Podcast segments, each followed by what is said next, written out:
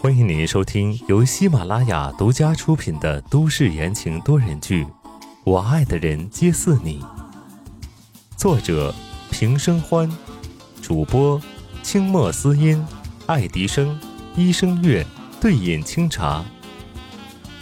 第八十章，还是你清楚我的体力。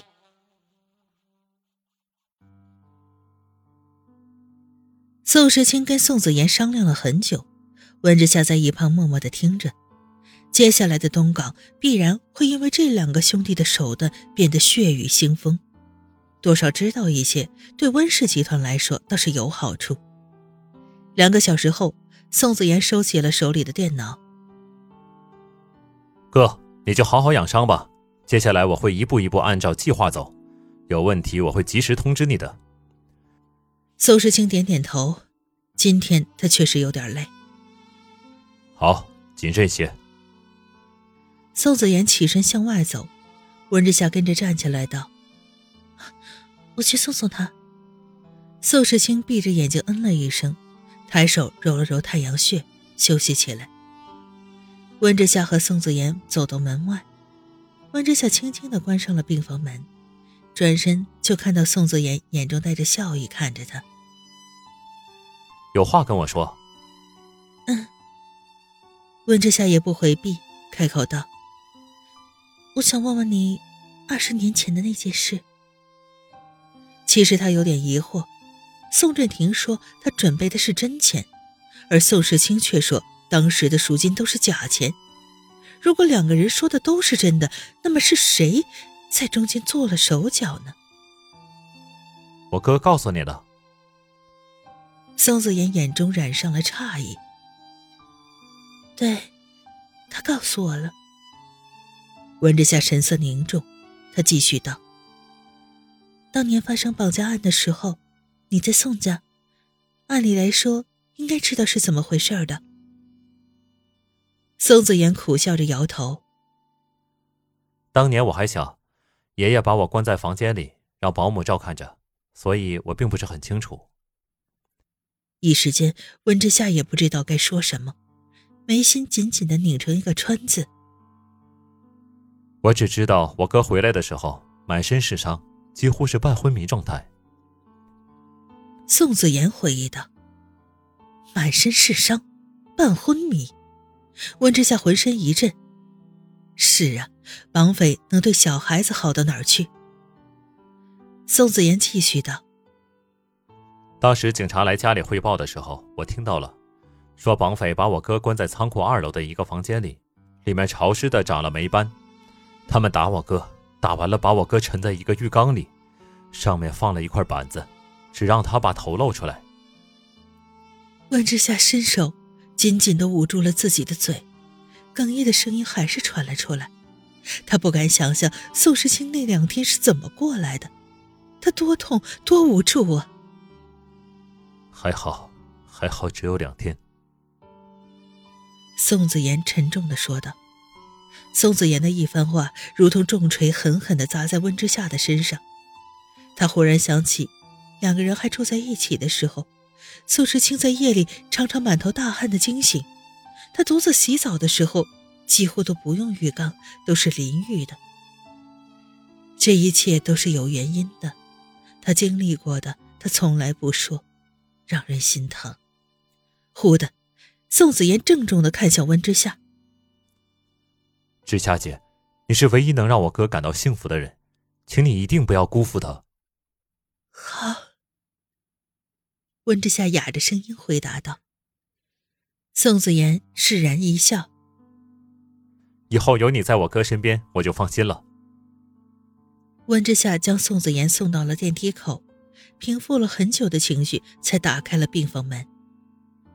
门一开，他一眼看到坐在沙发上的某人，逆着光，硬挺的眉眼沐浴在斜阳中，坚毅的如同童话故事里的骑士。怎么这么久？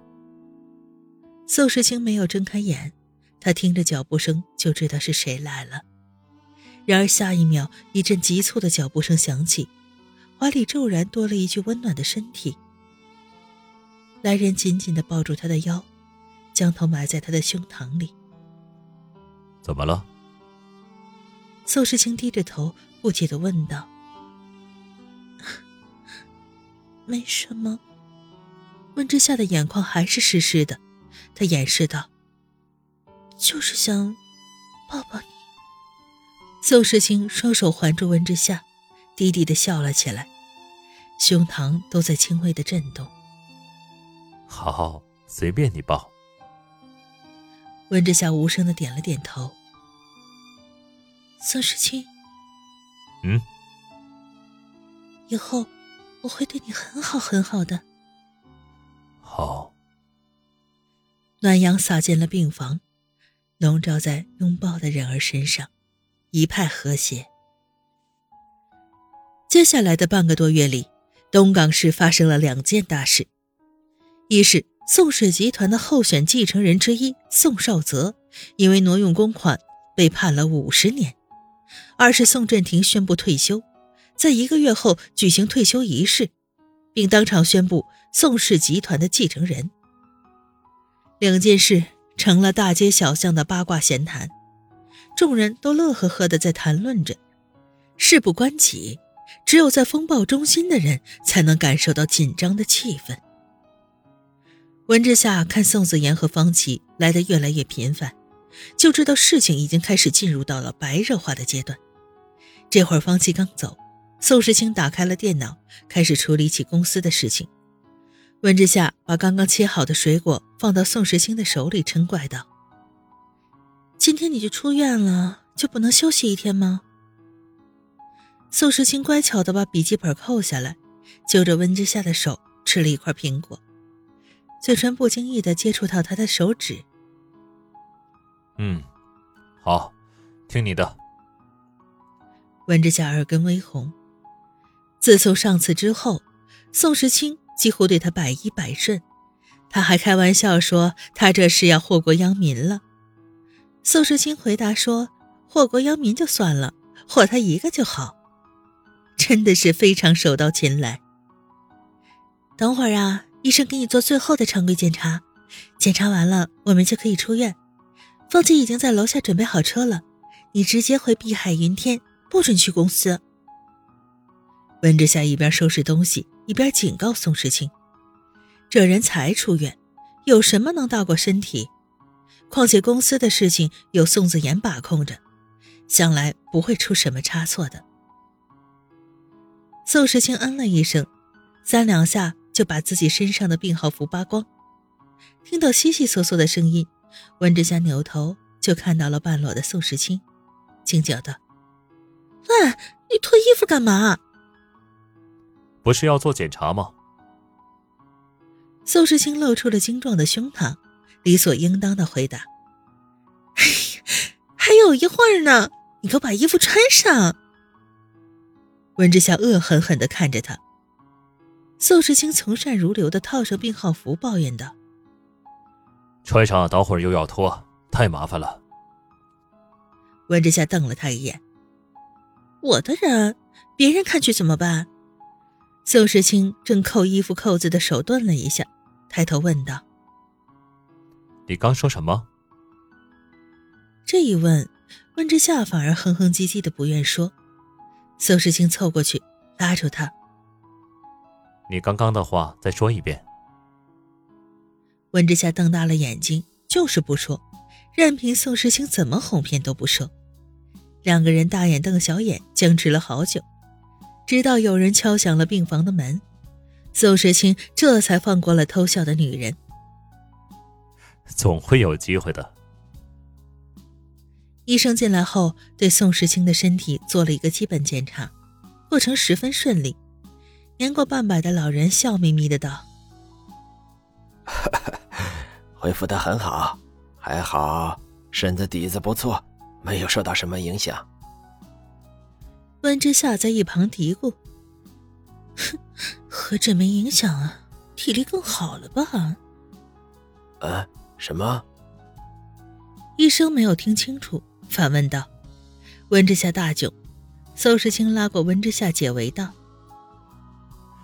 我会注意的，这段时间谢谢您了。”医生走后，温之夏想挣开一直捏着他腰的魔爪，宋世清不放，低声在他耳边道：“看来还是你清楚我的体力。”温之夏整个脸都红了，他噌的跳开，拎起刚刚收拾好的包包，打开门就冲了出去。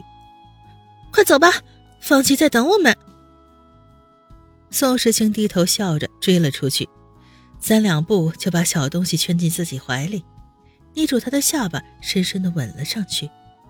温之夏仰起头配合着，一吻作罢，宋时清牵着微微气喘的温之夏，边走边道。下次想夸我就直说。两人越走越远，没有发现，在走廊上拐角处的一个暗影，还有同时响起的几声细小的快门键。一个穿着风衣、戴着鸭舌帽的男人躲在消防通道里，拿出相机，看了看刚才拍到的照片，阴森森的笑了。哎呦，这下总可以交差喽！风衣男避开了宋时清的车，马不停蹄的赶到骊山上一处静谧的小洋房前，按响了门铃。门打开，温林斜靠在门边，眯着眼睛。东西拍到了，拍到了。风衣男人说着，把相机递了过去。温林接过来看了看，眼中浮现出狠戾：“小贱人！”我就知道你不安分，还真是不要脸的很，勾搭已经结婚的前夫，等着被口水淹死吧。听众朋友们，本集播讲完毕，感谢您的收听。